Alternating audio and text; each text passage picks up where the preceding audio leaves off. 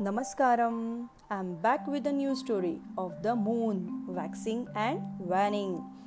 Chandra, the moon god, was the son of sage Atri and Anasuya.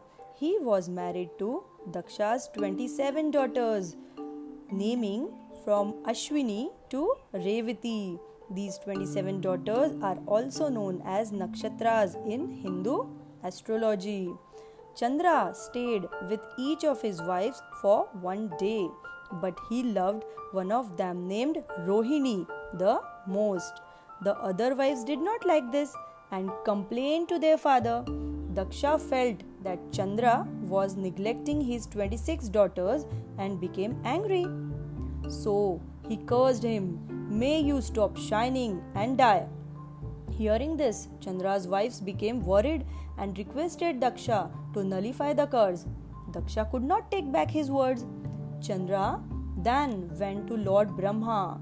Taking pity, Brahma advised Chandra to worship Lord Shiva and chant Mahamrutyunjaya mantra 10 crore times. Pleased Shiva partially freed Chandra from the curse. Since then, Chandra shines brightly only on some days of the month. The rest of the days, he dies a periodic death.